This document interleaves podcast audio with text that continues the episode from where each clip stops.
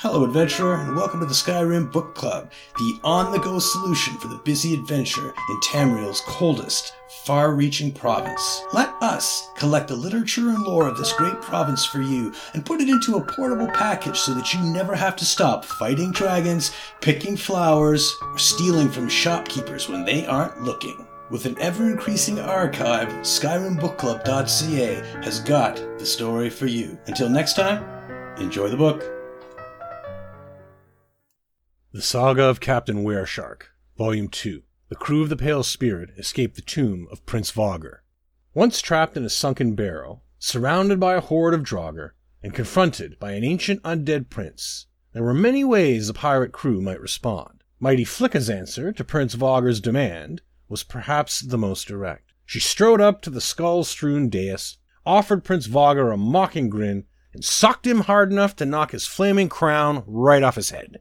To battle! the mighty Flicka shouted. For glory! The response from the Wereshark's once cowed crew was immediate. With a chorus of hoots and hollers, the pirates forgot their fear of the undead and laid into the surrounding Draugr with clubs, daggers, and fists. Caught completely flat footed, the damned dead of Skyrim initially got the worst of it. Unfortunately, Draugr, being no longer alive, are more resilient to clubs and knives than the average bandit. Despite the battering our pirates unleashed, Prince Vogger's horde responded in kind. Garn Feathertoes was the first to fall, even his legendary speed insufficient to evade a hail of arrows. He was followed to the grave by two of the painted cannibals we'd rescued from the Isle of Red Mist. The battle soon turned against us. Even as mighty Flicka's great axe split one Draugr after another in twain, and Vimy Lacroix's glowing daggers took eyes, ears, and guts the Draugr pushed forward, hacking and cackling. Crushed tight in the center of the crew, I raised my own club and prepared for the end. Yet before we could be overrun, the mad mage Naramo unleashed a ring of fire that expanded like a bright orange flower in the morning sun. It burned the nearest Draugr to ash and scattered the rest.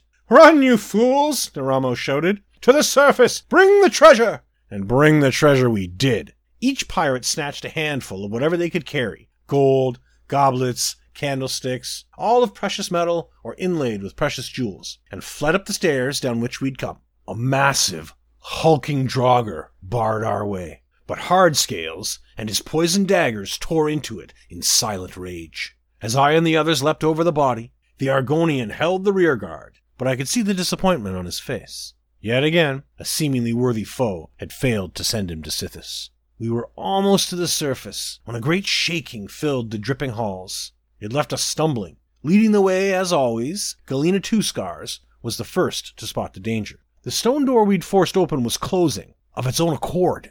If we found no way to stop it, we'd be trapped in this sunken tomb forever. Yet before the stone door could close, he returned. The captain! One could not fail to recognize his flowing silks, his jaunted crown, and its hoard of colorful feathers. Captain Wereshark now held a bright glowing gem in both hands, and shouted words I imagined might be in ancient Nordic. His haunting intonations mimicked those of Prince Vogger. The closing stone door shuddered, and then came to a stop. With cheers of relief, the Wereshark's crew rushed through the open door, Draugr howling on our heels. Mighty Flicka was the last to emerge, and I saw then she carried Garn Feathertoes on her broad back. At first, I did not understand her intent in risking so much. Garn was dead. But then I remembered what Galena Two Scars always said the Wereshark crew is a family, and a family leaves no one behind.